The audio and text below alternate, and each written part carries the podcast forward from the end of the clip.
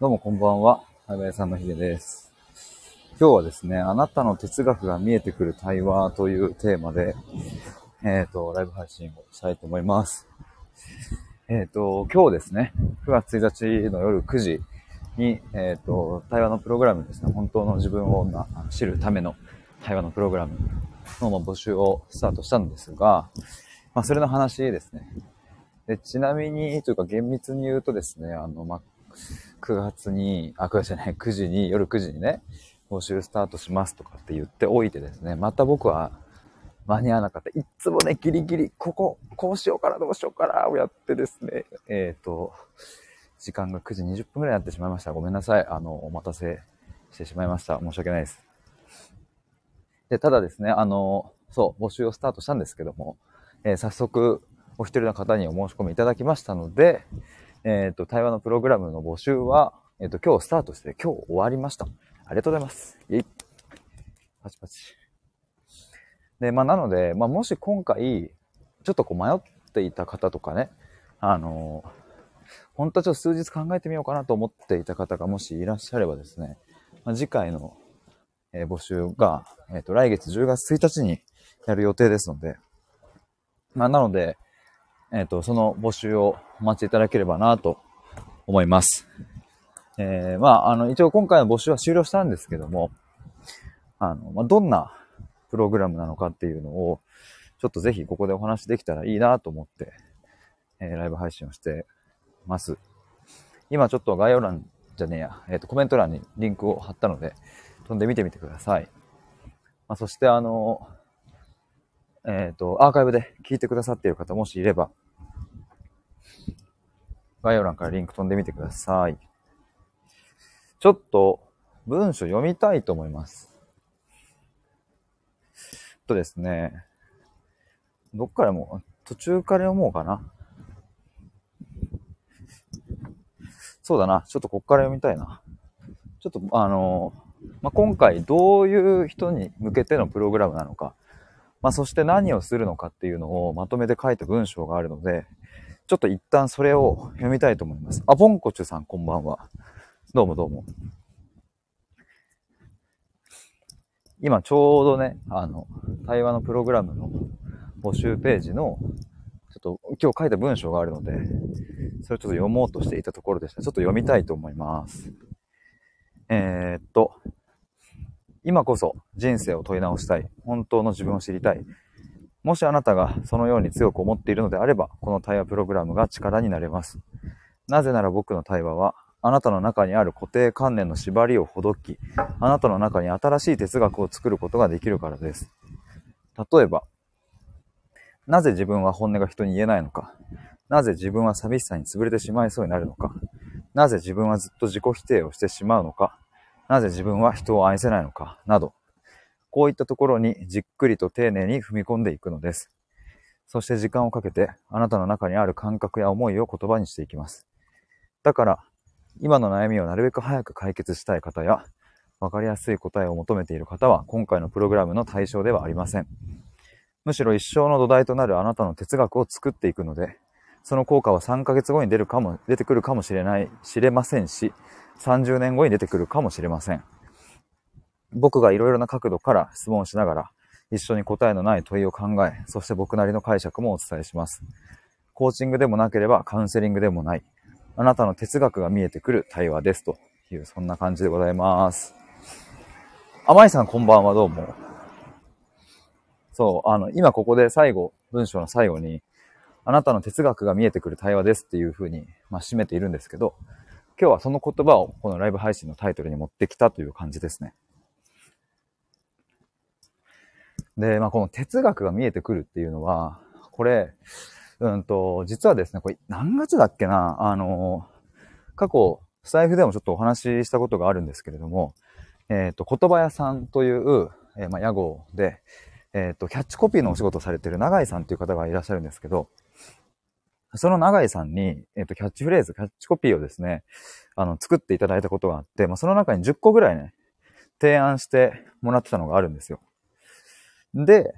えっと、その中の一つに、自分の哲学が見えてくるっていう言葉を、まあ、提案していただいて、提案いただいていて、いただいていてっておかしか。まあいいか、提案してもらっていて、えっ、ー、と、まあそれをね、ちょっと今日思い出すきっかけがあって、で、それをちょっとこの文章に入れたっていう感じなんですけど、これあれだな、3月だな、今年の。すげえな、これ。いや、ほんと長井さんありがとうございます。3月に考えてもらった文章が、約半年の期間を超えて、今こうして自分の手元に戻ってきたっていうのは、すごいな。いや、だからほんとね、あの、対話のプログラムもまさになんか、そういうことなんだろう。そういうことができたらいいなというか、それをしますっていう話ですね。それをっていうのは、うん、なんかそのね、今回の僕キャッチコピーをその3月の段階でもらった時には、まだなんかそれを自信を持って表現するまでは至ってなかったし、というかピンと来てたけど、ドンピシャでもないみたいな感じだったんですよ。だからその当時、その提案してもらったキャッチコピー10案はどれも使わずに一旦寝かせていたんですけど、それがこうやって半年後にまたこう自分の手元に戻ってくるっていうのは、なんかとっても嬉しいなと思いますし、その半年前のその永井さんからの提案がなければ、僕は今日この表現をできていない可能性はめちゃくちゃ高いので、うん、なんか本当に嬉しいな。なんか今話してて思いましたわ。まあでもなんか僕の、そう今言った対話の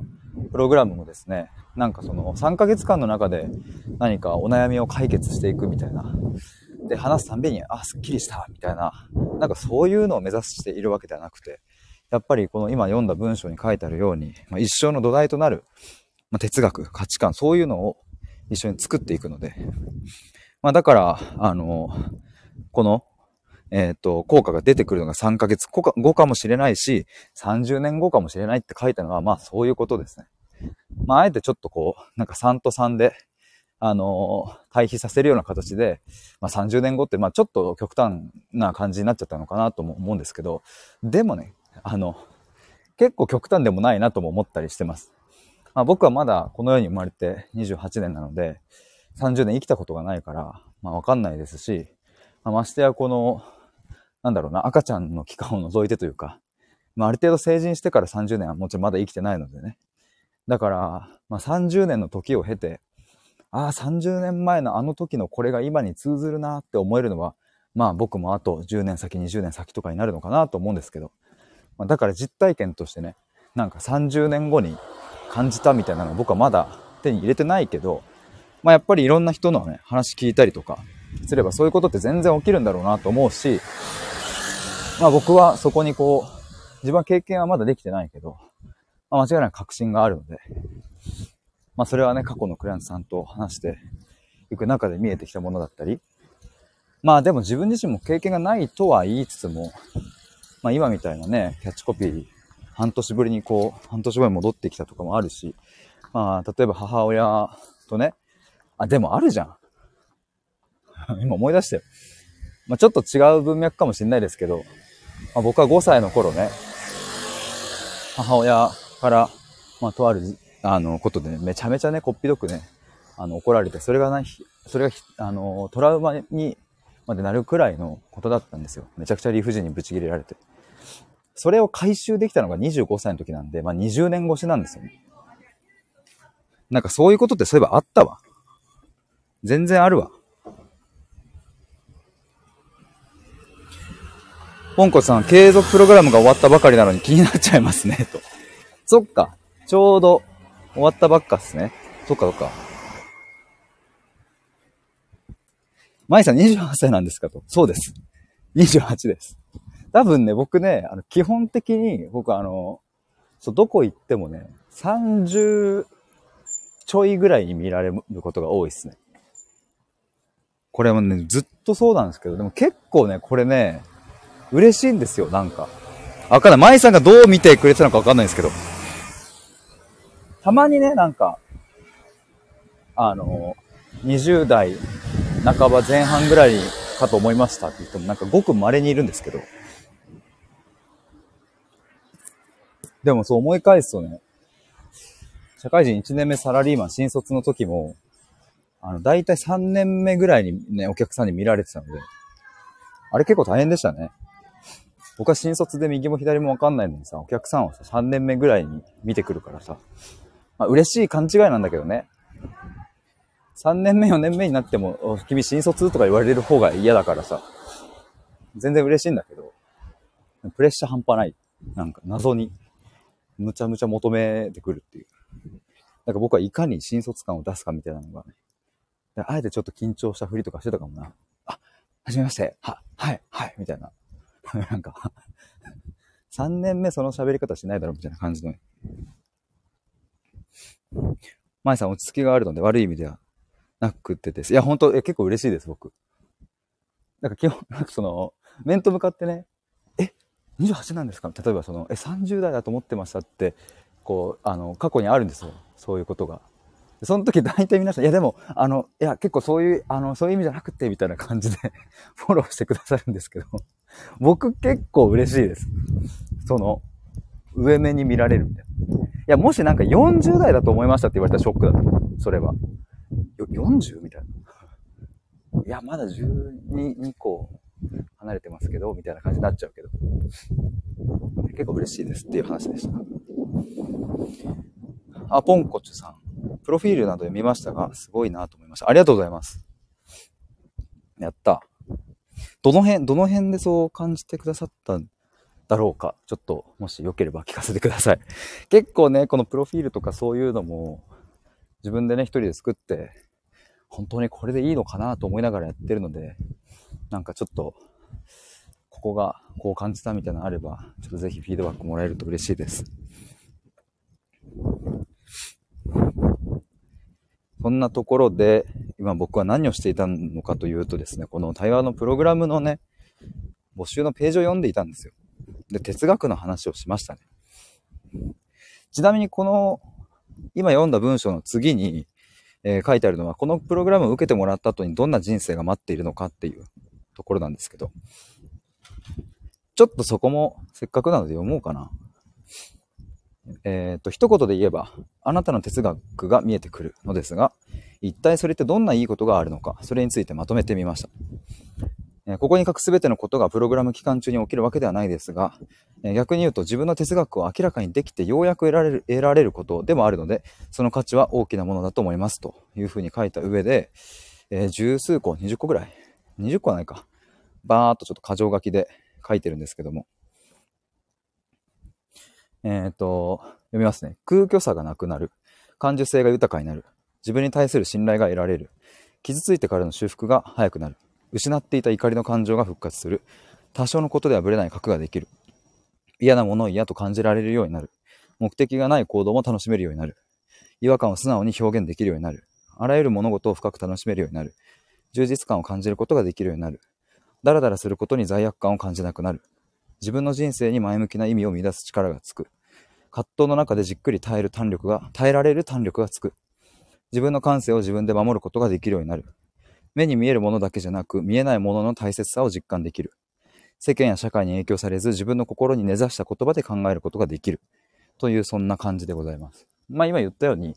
この3ヶ月間、ぴったりでこの全てが起きますみたいな、まあそういう極端なことではないんですけど、ただ、えっ、ー、と、これの、まあ、どれか一つや二つが、こう、だんだんと自分の中で起きてきたら、めちゃくちゃいいループに入ってるので、まあ、あとは時間の問題だなという感じですね。まあ、1年なのか2年なのか、まあ、もっと時間かかるのかわかんないですけど、その後の人生で確実に回収できるループに入っていくから、僕はその土台を作るっていうことですね。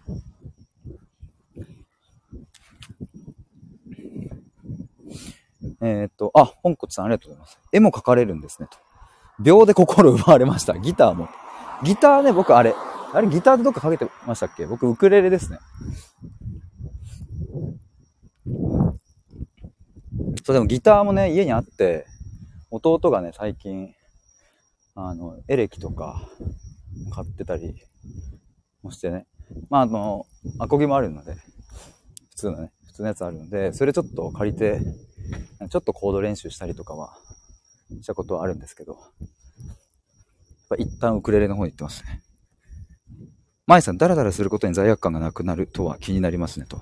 うん。いや、これはね、本当に、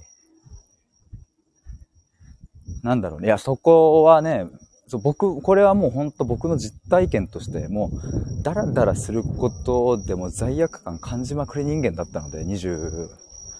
歳ぐらいまでかな。もうなんか YouTube を見てしまった1時間、2時間、いや、下手したら3時間。だらだら TikTok 見てしまった。うわぁ、やってしまった。また、まただ。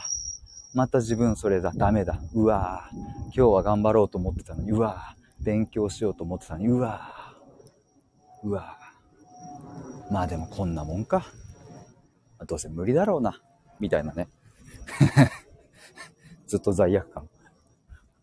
罪悪感がそのまま自己否定の方にまで行くからね。でもそんなもの誰にも感じさせないように普段は明るく振る舞っていたので、うんと、まあ、仕事とかもね、怒られない程度に、まあ、それなりにね、えっ、ー、と、突出した成果を出さないけれども、えー、あまりにもひどい成果を出すわけでもないっていう、すごく微妙なラインにいて、なんか、ほんとずっとくすぶってましたね。ポンコチさん、ウクレレの間違いですと。音色に癒されて寝ちゃいました。そういや、サブアカは閉じたんですか？あ、そうですね。サブアカ閉じまして、えっ、ー、と、新しく、補足赤っていう なんか、本赤でツイートしたことを補足するアカウントっていうのを作りまして、ちょっと今リンク送ったんですけど、ちょっと、もし今、潜って聞いていただいている皆さんもよかったら覗いてみてほしいんですけど、ちょっとそっちに、そっちにとか、新しくそれを作りました。でね、あの、そう、サブアカを消した背景とかについては、えー、っと、昨日昨日かな？確か、昨日の午前中かな？に、えっ、と、ライブ配信で話しまして、ちょうどミシルさんがね、タイミングよく来てくださって、そこで僕のこう本音を言っているので、よかったらちょっとそれアーカイブ残ってるんで、タイトルはね、なんだっけな、ツイッターの新しいアカウントを作ったと、あともう一個その、SNS に対する違和感と本音の話みたいな。それをちょっと、あの、話して残しているので、ちょっとよかったら聞いてもらえると嬉しいですね。舞さん、ダラダラすると、こんな自分ダメだ、と否定してしまいますね、と。うん、もう分かりみが深すぎますよ。あ、舞さん、早速フォローさせていただきます。あざっす。ありがとうございます。このアカウントはね、その本アカでツイートしたことの、まあ、背景の思いだったりとか、あとはなんだろうな、裏の話、裏っていうかなんだろう、その、やっぱ文字の媒体とかだと、僕のこの声の熱量とか、ニュアンスとかすごい伝わりづらくなるじゃないですか。まあ僕、音声の方はね、比較的こう自分とフィットしてるなと思うんですよ。なんかこう、今みたいなこれだ。例えばなんかこうみたいなのも、なんか伝わるじゃないですか。なんかね、そういう考えてる間とか、こう、こうなんだよな、みたいな。それってね、どうしたってやっぱこう、文字ベースだとなかなか、僕はそれをも、それを含んで伝える技術は僕にはやっぱないので、今はね。文字にそれを落とすっていうのは。ってなると、うん、やっぱりこう、ある程度、その、言い切り口調になったりとか、断定せざるを得なくなってきたりとか、まあ意図して断定する時もあるけどね。だからなんかそういう、うん、ツイート発信に対しての、僕なりの、いや、でもこういう側面もあるよね、みたいな。あ、ポンコチュさん、私もっとありがとうございます。そうね、例えばこの前だったら、うんと、もし自分の価値観と真逆なね、真逆な価値観に対峙した時こそ、相手の声に耳を澄ませた方がいいみたいなことを本赤で言ったんですよね。まあ、あの、これ本当に大事だなと思うんですけど、やっぱ相手のことをね、つい否定したくなっちゃったり、つい訂正したくなっちゃったり、っていう気持ちがわっと出てくるんですけど、一旦それをこらえて、ちょっとぐっと腹に力を入れて、それってどうしてとか、やっぱまず聞くっていうのを大事にしようと。まあそれこそが、えっ、と人間を理解する、まあスタートになるんだみたいなことを本赤でツイートしたんですけど、一方でね、みたいな。それ一方での方を、こっちの新しいアカウントでツイートしてて、一方でやっぱ嫌だって思ったら嫌だって言うみたいなのもすごい大事だなって。なぜ、なぜなら、嫌だっていう感覚をね、ずっと自分の中に閉じ込めておいちゃうと、うんと、それはそれでね、自分の感性が鈍るし、あの、自分って存在がね、なんかこう、ちょっとぼんやりしてきちゃうから。だから、その、ぐっと我慢して相手に聞くシーンと、えっ、ー、と、反応的にバッて、もう嫌だなって言っちゃうシーンと、別に両方あったっていいんだっていうことですね。まあ、ただどちらかというと、その、ぐっと力入れて聞ける人ってやっぱ僕は少ないなと思うので、割合的にはかなり少ない気がするので、やっぱそっちを本赤で押し出してはいますけど、まあ、みたいなちょっとそういうバランスを取るみたいな意味合いもあって、その補足アカウントを作ってます。まあ、他には、他にもね、ちょっと思いつきのことをね、発信したりしてますね。なんか本赤は割とこう、なんかどこを結論に持ってくるかとか、うん、ここは点を入れた方がいいか入れない方がいいかとか、まあそういうのも結構考えますし、まああと最近その Twitter ブルーってあの有料のね、やつに変えたので、長文もまあ打てるようになったんですけども、まあ、長文になったからといって、だらだら書いててもやっぱり読んでもらえないので、どうしたら自分の考えとかが伝わるかなとかっていうのを、やっぱめちゃくちゃかん、結構時間ね、使うから、だからほんとね、ツイッターの発信得意な人っていうのは、まあすげえなって思いますね。まあまあそんな感じで、えっと、本赤の方は発信してるんですけど、まあ、何を言おうとしたんだっけな。あ、でもそう、サブ赤というかこの、補足赤の方は、なんか思いついたままに発信したりしておりますので、まあ、ちょっと気軽にね、僕も、あまり考えずにパンパン出していく感じになるかなと思います。あちなみにね、そう、舞さんのダラダラするとこんな自分ダメだと自己否定してしまうっていう。こことかね、やっぱね、共通する人多いんじゃないかなって結構思ったりするんですけど、これね、僕過去にね、ノートの記事で書いたんですけど、人生一度きりだからこそという罠みたいなタイトルだったかな。そういう呪いがあるよなと思って。なんか何かにつけてね、人生一度きりだからこそ、うん、なんか挑戦するんだとか、なんか輝かせるんだみたいなのあるけど、いや逆じゃないっていう。やっぱそれを僕逆を見たくなってしまうっていうね。確かに、それ間違いないとも思う、その意見は。一回しかないんだからやろうみたいな。でも一方でそこの、はし、えっ、ー、と、主張の裏側にある価値観。要は人生一度きりだからこそ挑戦しようみたいに主張している時の裏側っていうのは、やっぱりそのダラダラする時間とか、無駄な時間を、やっぱ否定してるニュアンスは、まあ否めないなと思って。僕はむしろ、人生一度きりなんだからこそ、ダラダラできる時にダラダラしようぜっていう、やっぱそっちも結構ね、思うようになってね。まあ、24、3、4ぐらいまでは思えなかったけどね、そうとは。舞さん、ああ、わかるかもしれないですよ。うん。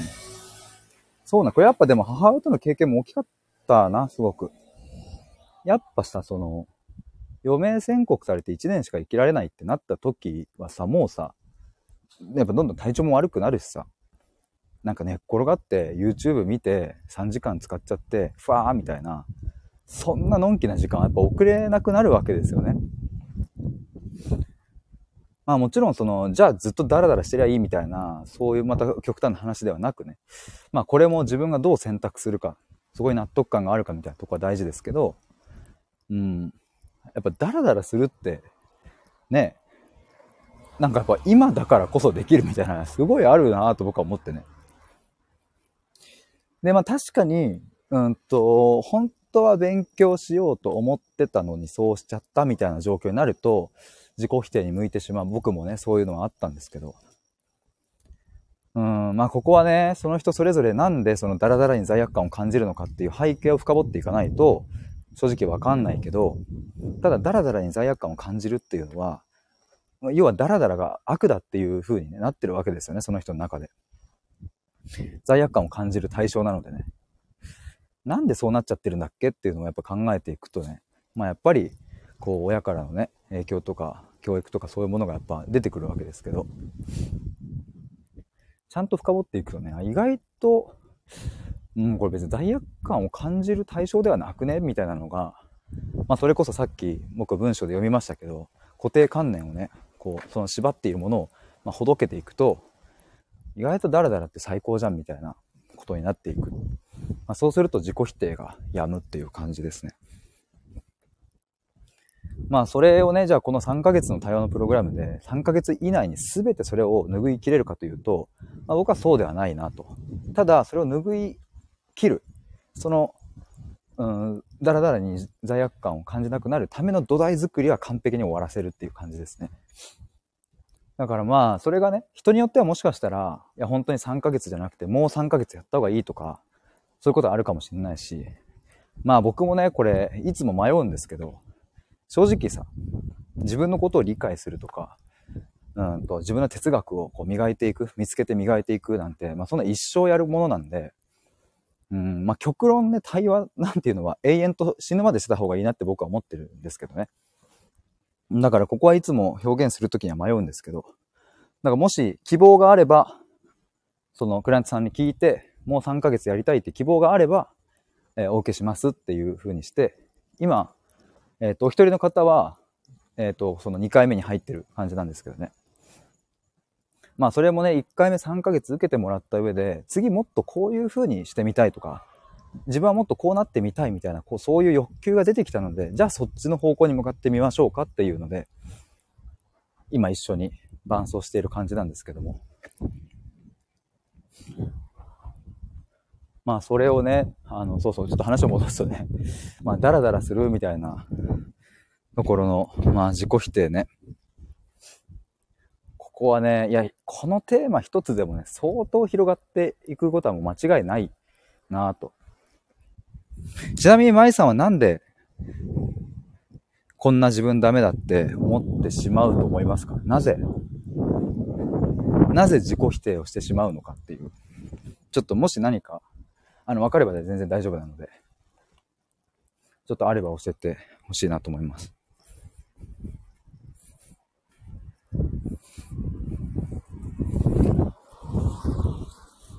ょっと涼しくなってきて、なんか若干、良きだな。ちなみになんか他にも、自己否定してしまうなんかものってあったりしますか？まえさんありがとうございます。自分がやろうとしていたことをやらずにダラダラしたら、頑張れなかった自分に対して自己否定してしまいます。わかるわ。わかりますわ。自分がやろうとしていたこと、例えばそれって、あれですかね、あの、なんだろうな。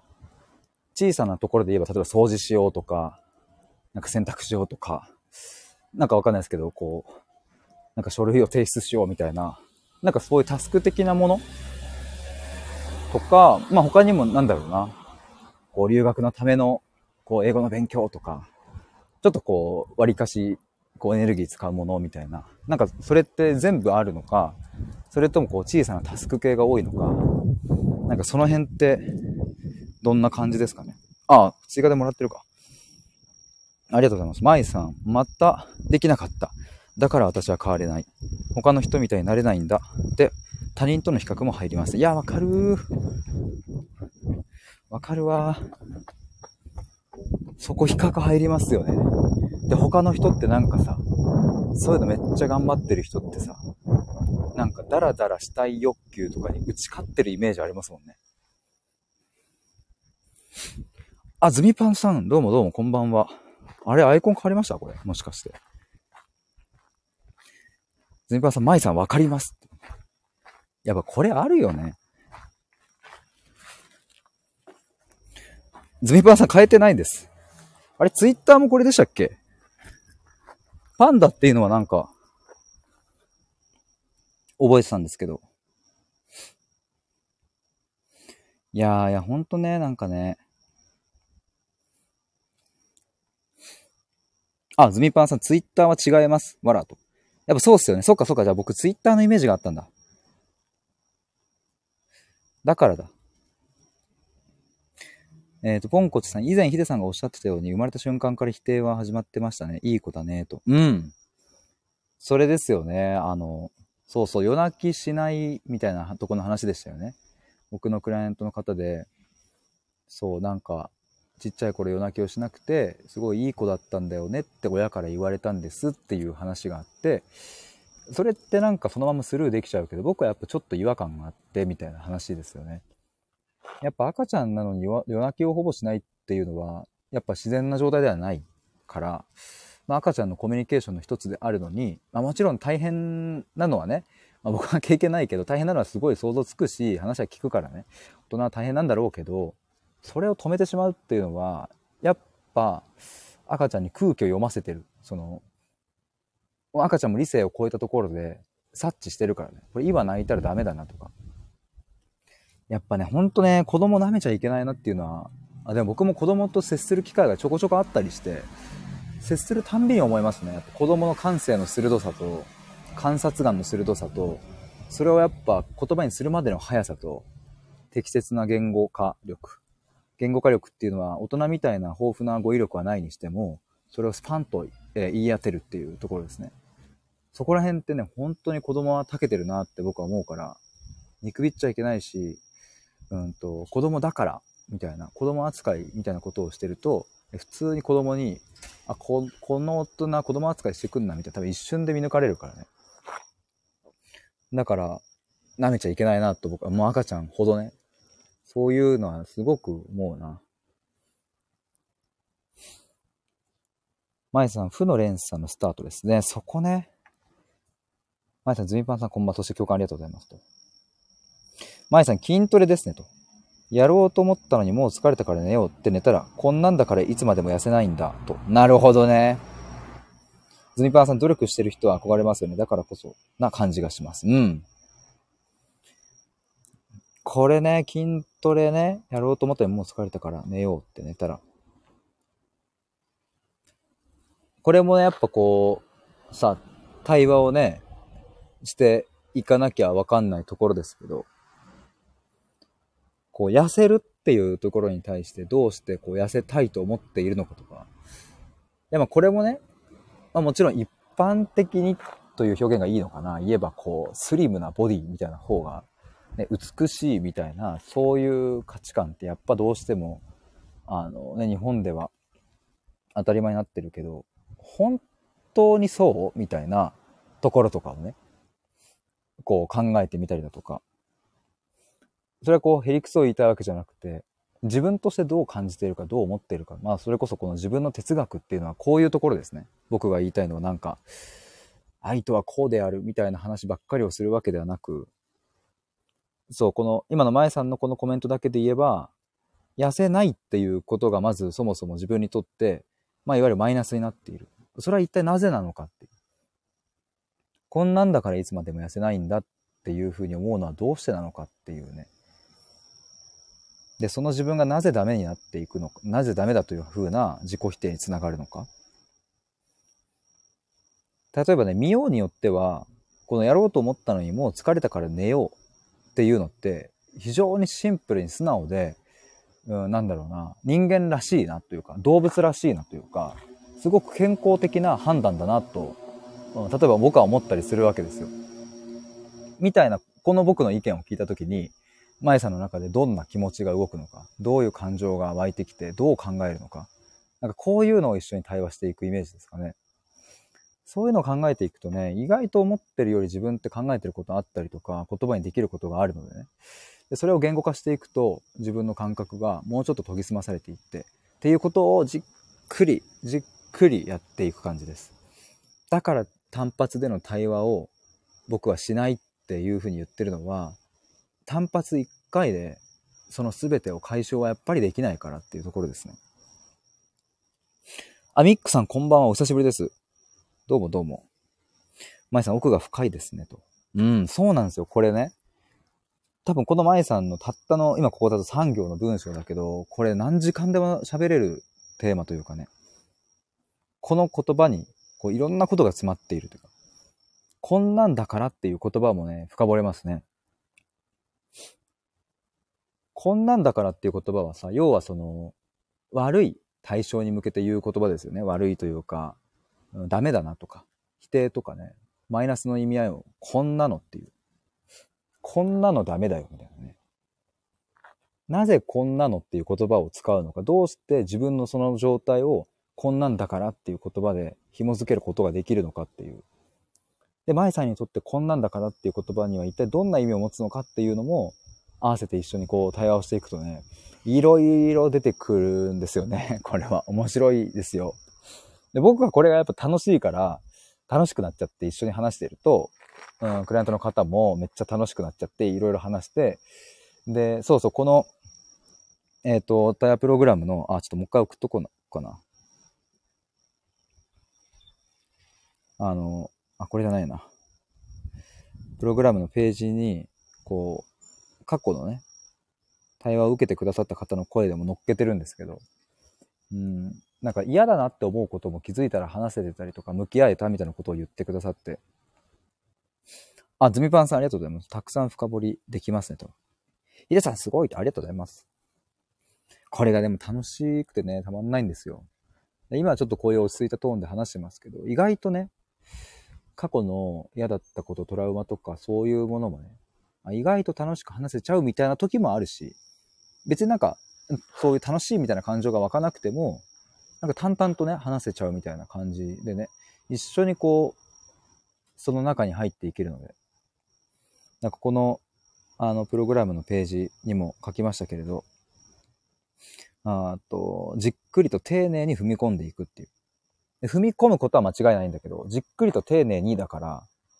あの、その、ガサツに僕はその、土足で入んないし、丁寧にちゃんと見ていくからね。だから、なんだろうな、その、踏み込む速さとか、あまあ、スピード感っていうのかな、そういうのはやっぱ人によって違うし、その踏み込むもののね、対象のその複雑性とかによっては、やっぱ時間かかったりとか、そもそもそこを見る勇気が出なかったり、みたいなのもあるけど、勇気が出ない状態を無理やり勇気出していきましょうなんてね、あの、そんなことは僕は、まずそもそもしないし、勇気が出ないのは一体なぜなのかっていうことを、例えばそういう時だったら一緒に話していくし、なんかやっぱね、世の中のそういう、こう、伴走して対話のサービスみたいなのって、こう、いや、頑張ってそこ向き合っていきましょうみたいなのとかね、割とちょっとこう、コントロールしちゃってるようなのも、たまに見受けますが、たまにでもないな、結構ありますが、やっぱそれってね、なんかこう、その人の日常を、うん、ちょっと流れを変える作業なのでね。それがダメというよりは、僕はあんまり、僕の考えではその人の日常の流れを、せき止めずに自然と入っていくイメージだからね。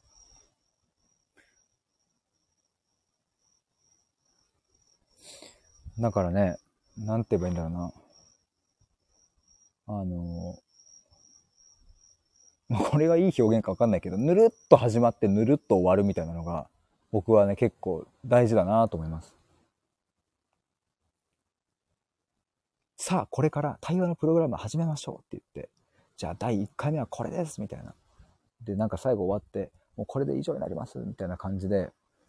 なんかもう頑張ってくださいね、応援してますみたいな、なんか、そういう3ヶ月間だけ異常にやる気出すみたいな、なんかそういうのはなんかあんまり本質的な変化をこう促せないなと僕は思うのでね。いかにその人の日常のペースとか、うん、温度感、空気感に僕がある意味そこは合わせに行ってね。うん、一緒にこう、横を歩きながら一緒にいられるかっていうところが、まあ僕は大切なところですね、すごく。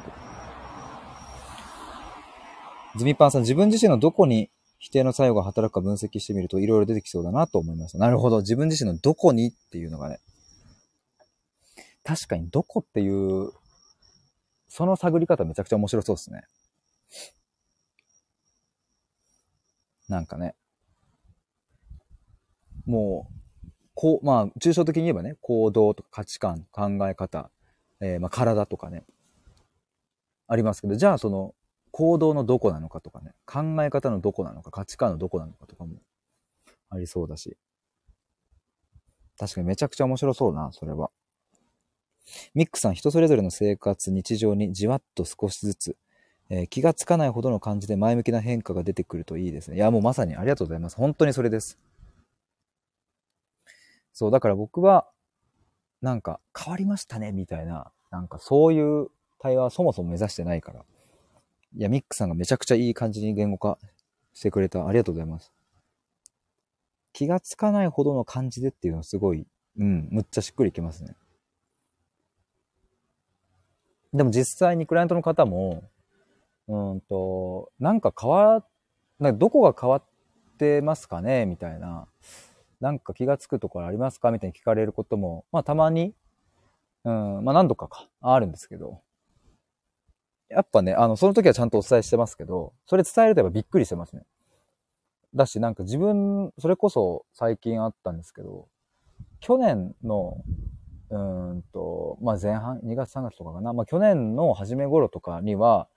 もう悩みすぎてて、その話題を話すだけでもうもやついてたというか、話せなかったのに、人に。今はそれを悩んでいたということすら忘れていたということに気づいたっていう。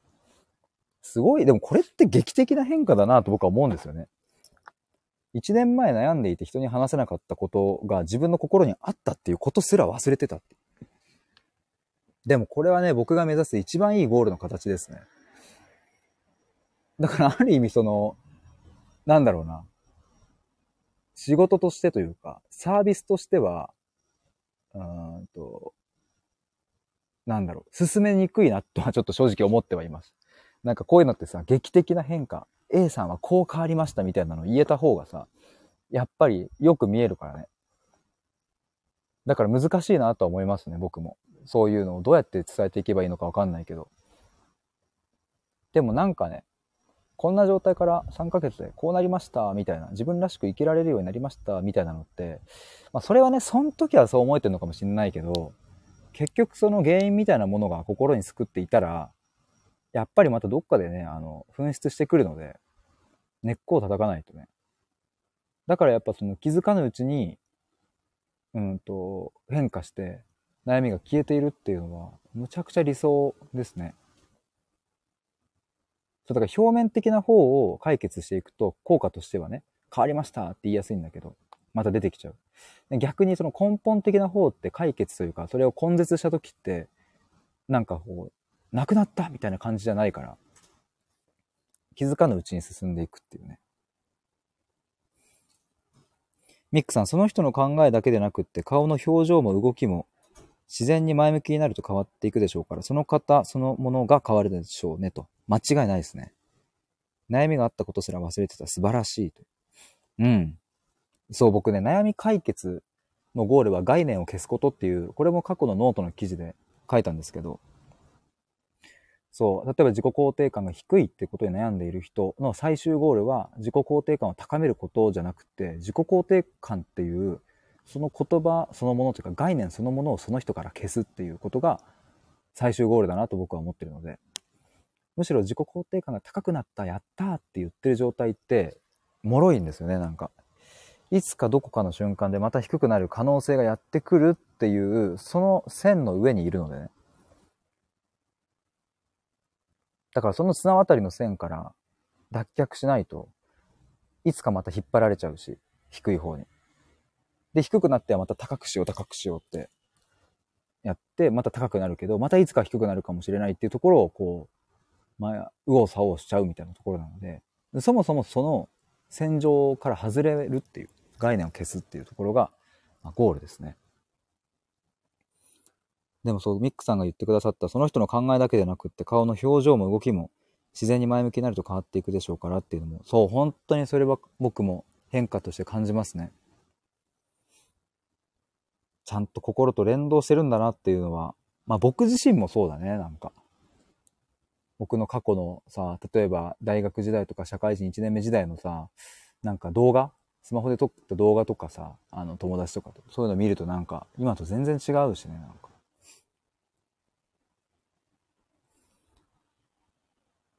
ミックさん、普通に自然に幸せに生きていける。その自分のベースが分かって、また何か悩んだ時でも、その度に大丈夫だよって思えるベースが分かるといいですね。うんうんうん。そうそうそう。でも本当そうですね。自分の哲学がこう見えてくる。見えてきて、それを自分で理解して、その哲学をまた自分で磨いていける状態まで持っていければ、まあ、どっかでなんかまた傷ついたりとか、うん、なんかすごい嫌な出来事があったりしても、まあ自分なら大丈夫だっていう、まあ信頼感ですよね。そういうのが育まれてると、うん、なんとかなるし。最悪、本当にもう自分では無理だっていう状態になったら、人を頼るっていうことができるから。そこを持っていきたいですよね。ミックさん、ヒデさんが悩んでこられた分だけ他の方にも寄り添えるのですね。ありがとうございます。でも本当ね、うん、まあ特に2021年っていうのはもう激動の1年で、まあその1年っていうのはもう一生忘れないというぐらいの1年だったので、まあ母がね、12月に亡くなって、まあそこの最後に向かうまでの道のりというか、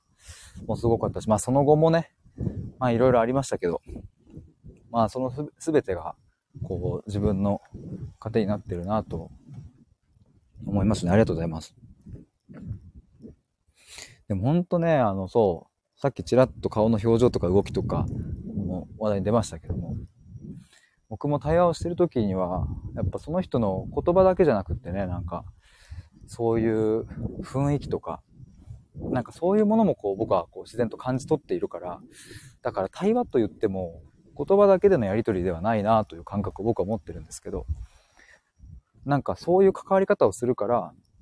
うん、言葉上、要はその考え方っていうところから、その人の、うんと、それこそ自己否定にアプローチしてね、そういう固定観念をほどいていくことも、あの、にもつながりますけど、それだけじゃない。やっぱ僕は自分の直感的にその人のことをこう見てるし、感じているから、だから違うアプローチというか、なんて言うんだろうな。まあ結果的に言葉では伝えるんですけどね。なんか今の言葉すごい良かったですとか、なんか今の空気感めっちゃいいみたいな、思ったら言うしね、そういうのも。まあ、毎回言うわけじゃないしね。なんかこれも僕のやっぱ直感に従ってるから、なんか、今度それを言うためにみたいな感じになってくるとまたね、ずれてくからね。言うときは言う。思ったら言うみたいな感じですかね。だから対話と言いつつ、そう、結構ね、いろんなことを僕は見てますし、まあ、見てるっていうとさ、なんかメンタリストみたいな、なんかその、この目の動きをしたら、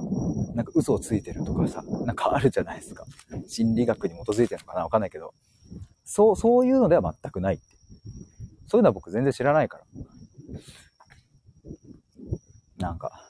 この手の動きしたらどうとか、この口の動きしたらどうとかわかんないけど、そういうんじゃなくてっていうね。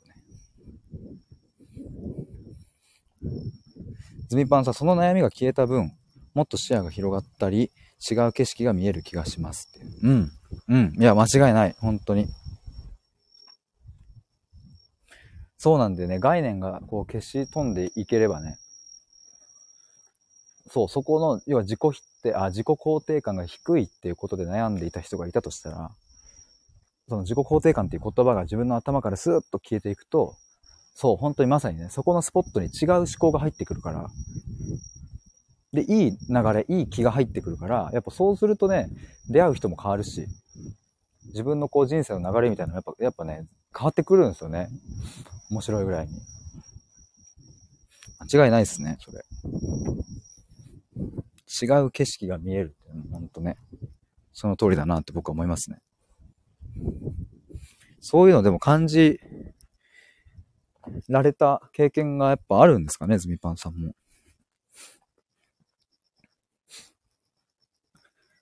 ノートね、結構そういえばね、書いてたんだよな、なんか。ちょっとぜひこれ、読んでほしいな、みたいなのちょっと、ちょっと送ろうかな。今僕ちょっとノート開いてるんですけど、あ、あった、これじゃん。ちょ、これリンク送っちゃっていいっすか？と今コメント欄に送りますわ。でれん。こちら、こちらです。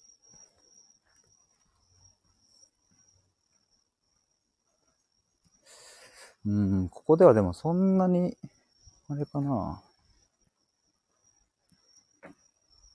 あ、ここはあれだね、モチベーションとやる気の話書いてるね。そう、僕の話してるわ。15歳から25歳、まあ、約10年ほど、なんかやる気が出ないし、モチベーションが上がったと思っても次の日には元通りになってしまうという悩みをずっと抱えていたと。ただ今は、えー、そもそもモチベーションを上げようと思わなくなったし、どうしたらやる気が出るかなとも考えなくなったっていうふうにこの記事で書いてるんですけど、まあ、つまりモチベーションとかやる気とかっていう概念が僕の頭の中から消えていったっていう。これは、そう、今回の話つながるっていうか、まさにそのテーマですね。あともう一個はね、これだな。異常な人間のせいで生み出される悩みや苦しみっていうテーマで書いた記事なんですけど、それもちょっと送りつけます。ぜひ皆さん読んでください。リリン。これはちょっと長いのでね、紹介するのが難しいんですけど、この記事の一番最後に書いてある、この言葉なんかね、僕も自分で書いてて自分の心にあのよく残ってる言葉なんですけど、あの、これどうやって説明すればいいかな。まあ、この記事で一貫して言ってるのは異常な人間があなたの周りにもいて、その異常な人間のせいで傷を負ってきてるので、あの、一旦そいつらのせいにしちゃって大丈夫っすみたいなこととかを言ってるんですけどね。超ざっくり言ってるので、あの、ぜひあの、読んでもらえたら嬉しいなと思うんですけど。で、まあ、ただその、ちゃんとその異常な人間のせいにした時に何が起きるかっていうと、それはただ他者を否定して自分を棚上げするっていう行為ではなく、うん、ちゃんとこの経験をしたことに意味があるんだっていうことにまで繋がるっていう。そこまでしてようやく、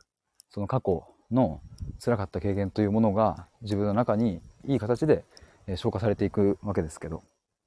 で、さっきの話、どこが僕は心に残ってるかっていうと、最後に、えー、そうなった時、まあ、そうなった時っていうのは、この経験をしたことには意味があるのだというふうに解釈が大きく変わっていった時ですね。そうなった時に、あなたがかつかつて異常な人間から負った傷は癒えていき、いきえー、自己否定の呪いは解け、悩みの連鎖に終止符が打たれますっていう風に書いてるんですけど。あ、花さんこんばんは、どうも。そう。ここね、なんか僕ね、まあ、自分の書いた文章なんですけど、なんかね、すごいずっと残ってるんですよ、心の中に。あの、リズム感もちょっといいなと思って。あの、リズム感っていうのはなんか文章の流れね。なんか、あなたがかつて異常な人間から負った傷は癒えていき、自己否定の呪いは解け、悩みの連鎖に終止符が打たれますっていう。なんかこれがね、すごい僕的には、なんかすごい残ったというかね。だからなんか、定期的にその言葉をなんか思い出すんですけど、なんかの表紙に、まあ今日みたいな感じとかね。ちょっとだからぜひ、これ読んでもらえると嬉しいなと思います。ちょっとまた、あれかな。でも僕もなんかこういう機会だからちょっと読んでみようかな、今。ちょっと、今52分か。ちょっと1時間ちょうどぐらいに、ちょっと終わりにしようと思います。ちょっとなので、ちょっと読んでいいですか？ちょっと僕も今読みたくなっちゃった。朗読します。あ、ズミパンさんノート読みます。ありがとうございます。あ、ミックさんありがとうございました。またと。ありがとうございました。コメントたくさんいただいて。ちょっと朗読します。異常な人間のせいで生み出される悩みや苦しみですね。えっ、ー、と、僕はよくいろいろな人の相談に乗るのですが、その時によく感じるのが、相談者の悩みや苦しみを生み出しているのは本人ではないということです。例えば相談者の方が、自分が周りの人に迷惑をかけてしまって、点々点々、え、というほとんどの場合、むしろその逆なことが起きているんです。つまり相談者の周りの人間の方がよっぽど周囲に悪い迷惑をかけるような異常者であり、その人間のせいで悩みが生まれているというわけです。ここで言う異常というのは、人間世界における前提が著しく欠けていて、あまりにも極端な考え方をする人のことを指します。言い換えると、相手の気持ちの想像を書き、自分の意見こそが全てだと考え、まるで自分がこの世界を支配しているかのような傲慢な態度で人間に接するような人のことです。例えば異常な人間は他者に対して、お前は生きている価値がない、お前がこの世から消えても誰も悲しまないということを平気で言えてしまうわけです。きっと皆さんも身の回り、皆さんの身の回りにも、なぜそんなことを言えてしまうの？ということを言う人がいると思いますし、悲惨な事件のニュースを見ても、どうしてそんなことをするの？という疑問を持ったことも一度や二度ではないと思います。えー、改めてですが、人間世界における前提というのは、相手の気持ちを想像し、自分の意見と他者の意見を受け入れ、みんなでこの世界を作っているという態度で人間に接するということです。もちろんこのような態度であったとしても、人を傷つけてしまうことはありますが、そんな時には、ごめんね、申し訳なかったという風なコミュニケーションが取れるというのが人間世界における前提を兼ね備えているということになります。こうした正常な感覚を持ち合わせている人にとっては、異常な人の感覚は到底わからないものです。でもだからこそ異常な人から、お前には価値がないと言われると、正常な人間は自分には価値がないのかもしれない。そういうふうに思わせてしまった自分が悪いのかもしれないと自分の行動を反省し、価値のない自分は変わらなければいけないという結論を導き出します。そしてそれが悩みの根源となって、心の中に隅々まで根を張り、二次災害的に様々な苦しみを生み出していくのです。しかし何とも皮肉なことですが、お前には価値がないという最悪な言葉を吐き出した異常な人間は、これらのことについては全く覚えていません。むしろこの言葉を言った翌日には忘れてしまっているのです。えー、そして次ですね。そして重要なことは、このような異常な人間はスマホのニュースで見るような遠くにいる存在ではなく、あなたにとってかなり近い距離感にいるということです。さらに僕が様々な人の悩みを聞く中で感じるのは、相談者の親や身近な親戚などが異常であるというパターンが最も多く、相談者の悩みの根本原因を作っています。人間世界における前提を兼ね備えている正常な感覚がある人にとって、自分の親や親戚を異常と見るのは何とも気が引けてしまう気がしますが、あなたの悩みや苦しみを根本から解決するためにはとても重要な過程です。異常な人間から自分を切り離し、きちんと距離を取っていくことによって、自分の感覚を信じることができ、自分への深い信頼が生まれ、そして自分の人生が動き出していくのです。で、こっからね、終わりに入ります。この終わりにで、ちょっとね、一番大事なことを言ってる気がしてます。終わりに。僕は正常が善で異常が悪だという、まあ、善悪ですね。善悪の解釈はしていません。えー、それぞれの正義がぶつかって争いが起きるように、その人の捉え方によっても、よって正常も異常も変わってきます。ただもしあなたが捉えている世界の中に異常な人間がいて、その人のせいで悩みを抱えているとしたら、その相手に対してあなたは異常であるというレッテルを貼ってもいいと思っています。かっこ伝えるかどうかは別として。えー、なぜならそれがあなたのせああなたの世界にとっての正解だからです。しかし不思議なことに、ここまで自分が認めることができると、異常だと思っていた人の本当の思いが見えてきたり、なぜそうなってしまうのかという背景が分かったり、さらにはその人の愛に触れるようなタイミングもやってくる時が来るんですよね。もちろん異常な人間がしてきたひどい言動が肯定されることはありませんし、その事実は変えられません。それでもこの経験をしたことには意味があるのだという解釈が大きく変わっていくのです。というふうに解釈が大きく変わっていくのですが。えー、そうなった時、あなたがかつて異常な人間から負った傷は癒えていき、自己否定の呪いは解け、悩みの連鎖に終止符が打たれます。あなたがそんな風に思える日が来ることを心から願っていますという記事でした。パチパチパチパチイエーイ。いや、これ、あれだな、ちょっと今読んで思ったけど、なんか若干接続詞とか、なんかミスってるとこあったな。ちょっと直そう。あずみばあさんありがとうございます。今ちょっと読んでみてよかったな、僕もなんか読めて。あ、その5時に気づけたっていうのもあるんですけど。そもそもやっぱこの記事はなんかすごい僕の中での、うん、心に残ってるな、なんか。このね、記事の前半というか、まあ大部分は異常という結構強いワードを使ってますけど、まあ最終的にちょっと回収したように、別に異常が悪とか、正常がいい善であるみたいな、そういう解釈はしてないと。しかも、あの、例えば、僕から見てとある A さんは異常だなと思ってたとしても、その A さんのことを正常だなと見る人もやっぱいるわけでね。うん、それこそすごいね、わかりやすい例は、まあ、独裁者みたいな、まあ、こう、過去のね、すごい悲惨なことを起こしてきた政治家とかいますけども、まあ、その人人たちにやっぱ支持していた人たちがいてね、そういう人たちはその独裁者、まあ、トップの人を正常だと思っていたわけで、でもそれを異常だと思う人もいるわけで、ね、やっぱり正義と正義のぶつかり合いっていうのはまあそういうことだよなと思うので、だから僕が言いたいのはあなたの世界にとって異常な人間がいるのであれば、その人のことを異常だと思っていいっていう。反省とかしなくていいから、いい、もう人のせいに一回していいっていう。で、それをその人に、あ、お前は異常だよとかって、あの、言う必要はないって、まあ言ってもいいけどね。言ってもいいし、でも言わなくてもいい。なんかそこをやりきった先に見えるものがあるっていうことが、だから終わりにの方で言ってるところが、あれですね、一番言いたいところというか、異常な人間に対して別に喧嘩をふっかけて、まあ、殴ってしまえっていうわけではなく、異常な人間に対して異常だっていうレッテルをちゃんと貼った時に、自分の過去の傷が癒えていくことになってっていう。もしかしたらその人の本当の思いに気づくかもしれないし。気づけたらね、なんか、まあ、そんなとこもあったのかって、ちょっと思えたりするわけなのでね。まあ、それと同時に別にね、その異常な人間が取ってきた言動が肯定されるわけではもちろんないですけれど、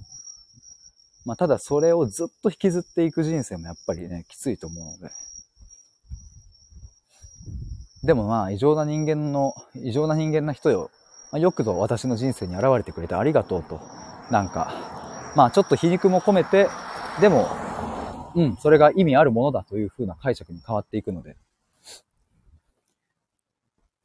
まあでも皮肉を込めずにね、ありがとうっていう風に思えるパターンもあるかもしれないですしね。その辺はちょっとわかんないですけど。ハナさん、以前ノートで読ませていただきましたが、改めて新鮮に心に届きましたと。ありがとうございます。やっぱ読むとちょっとあれなんですかね。なんか、音声で入るのとさ、やっぱちょっと違うっていうのがあるのかな、やっぱ。まあ、前もちょっと読んでもらったということでありがとうございます。ズミパンさん、自分の中に軸イコール哲学があるからこそ異常だと呼んでいいってことですかね、と。うんと、そうでもないかもしれないな。僕の中ではね。むしろ、うん、その異常者を異常だって呼べた後に自分の哲学みたいなものが見えてくるのかな。まあもちろんこれね、鶏が先か卵が先かみたいな話で別に決まった順番はないけど、まあ、僕のもとにこう来る相談者の方っていうのは、うんとそういう哲学があるからというよりは、なんか、まだそういうの全然こう自分の中では確立したものが、こう、なかったりして、でもなんか、その、異常な人間に対して、さっき言ったように、いやでも私が悪いと思ってますっていう人がやっぱり多いから。だからまずは一緒に、いやいや、そいつやべえから、異常だからっていうのを、一緒にその、やるっていう。だから異常だって、その、まあまあ親なりね、親戚なり、それを異常だって思っていいんだって認めた瞬間に自分の中の核の一つがこうキラーンって光る感じですかね。一個見えたぞみたいな。ここだっていう。ここが核じゃん。中心部分じゃんみたいなのが見えてきて。そういうのをやってくイメージなのかな対話っていうのは。僕の対話っていうのはね。哲学が見えてくるっていうのは。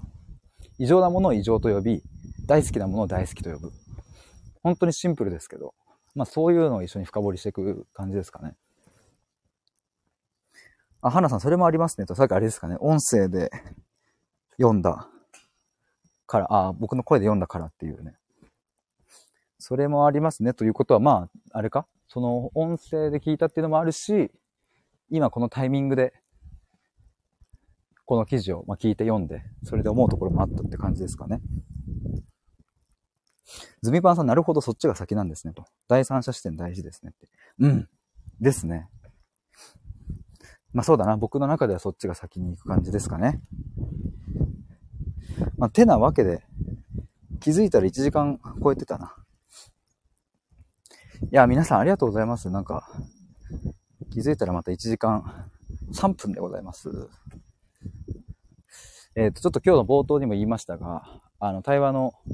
プログラムはですね、あの、今日募集して、今日申し込みいただいたので、えっ、ー、と、受付とか募集は終了になりますが、もし、ちょっとこう、プログラムやってみたいなとか、対話してみたいなという方いたら、えー、次10月1日に募集するので、ちょっとその時お待ちいただければと思います。あ、ちなみに公式 LINE のリンクちょっと送っときますね。公式 LINE でお知らせするのでよかったら登録お願いします。で、ちょっと、ごめんなさい、今思ったんですけど、やっぱ今日ちょっと話してみてね、ファミレス対応とか、うん、ちょっと単発で受ける系はやっぱね、ないくていいのかなってちょっと思いましたわ。なんか、うん。ちなみに明日ね、ちょうど、あのファミレス対話地方からわざわざね、新幹線乗って来てくださるんですけど、めちゃくちゃ嬉しいですね。まあ、そのファミレス対話は明日やるんですけど、うん。まあ、やっぱ、それはそれでね、解決できることもいっぱいあるし、ファミレス対話5時間話すので、あ、希望者はね。だから、それでもたどり着けることはまたくさんあるんですけど、うん、やっぱね、僕の中の信念、それこそ哲学っていうのは、うん、その人の哲学を一緒に見に行くことだし、それによって一生の土台となる価値観を作ることだし、うん、今の悩み解決ではないから、まあそのコンセプト、うん、軸に照らし合わせると、単発で受けるっていうのはやっぱちょっと違う気がしてきました。まあカップル夫婦対話に関しては、まあこの先もちょっと、あの、ぼちぼちやっていこうかなとは思うんですけど、まあ二人なのでね、関係性に入っていくのでね。うん、でもちょっとこう個人に対しての、あの、対話のサービスっていうのは、やっぱりどうしても継続するものを前提としようかなと思ってます。ちなみにこの対話のプログラムは月1で、え、1名の方募集していきますが、もうちょっとラフなものでいいという方、まあそうなんだろうな、その、自分と深く向き合いたいみたいな、まあそれもありつつ、こうなんか特にチャットとか必要ないみたいな方向けで継続対話っていう、まあ、月に2回だけね、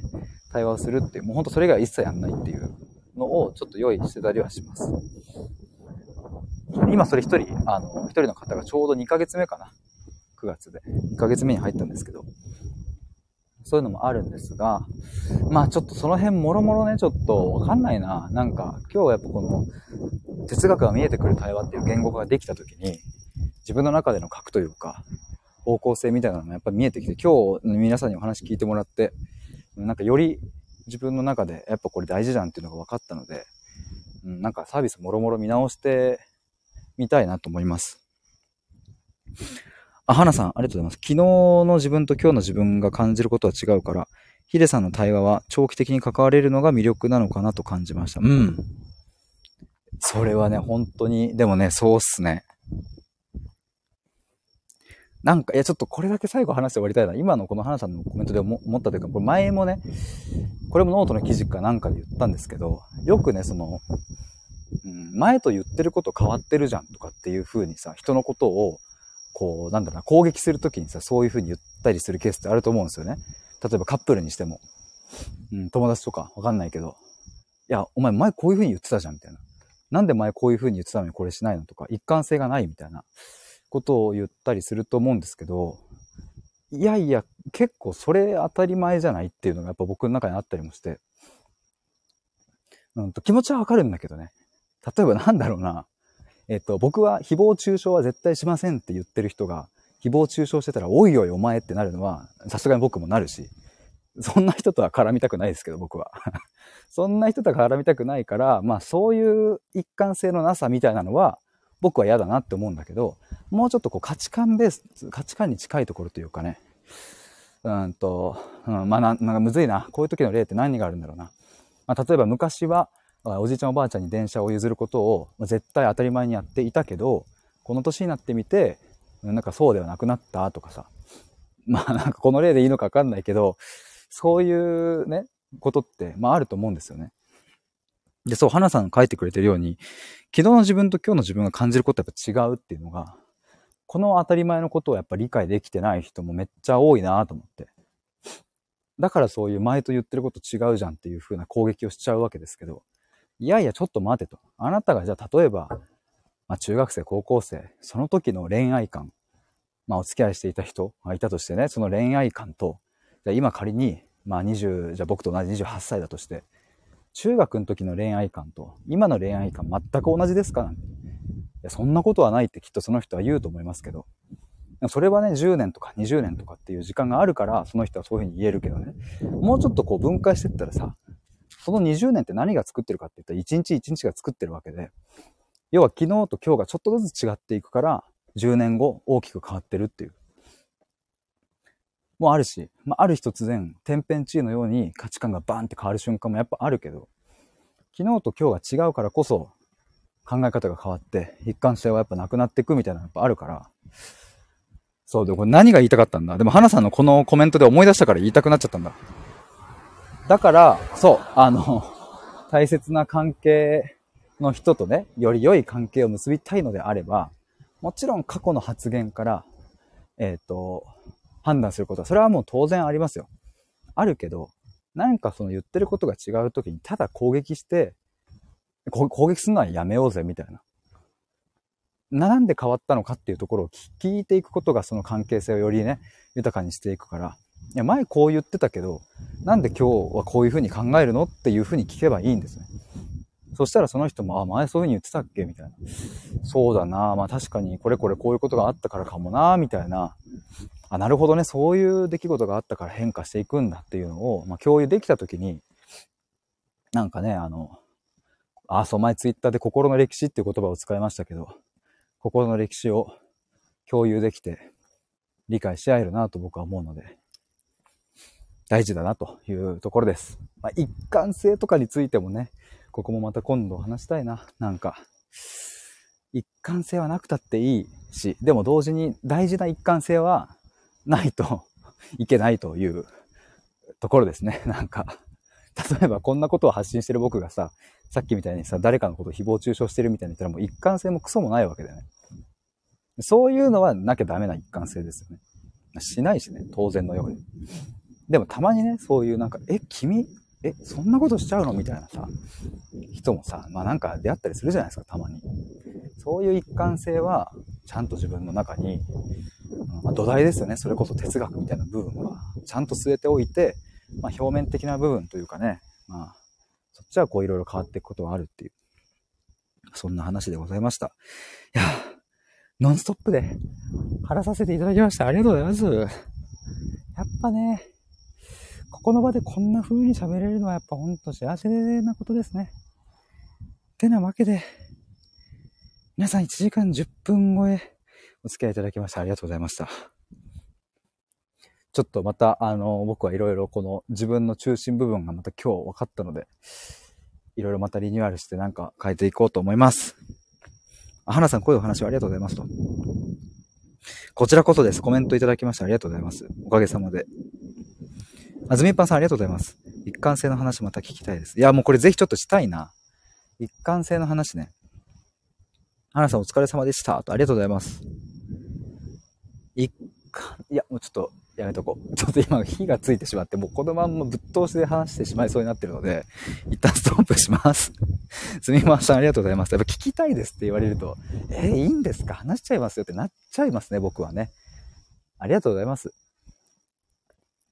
ということで、お疲れ様でした。楽しそうって。楽しいです。むちゃくちゃ楽しいですね。ズミパンさん、またの機会にわらとありがとうございました。ということで、以上です。バイバーイ。おやすみなさーい。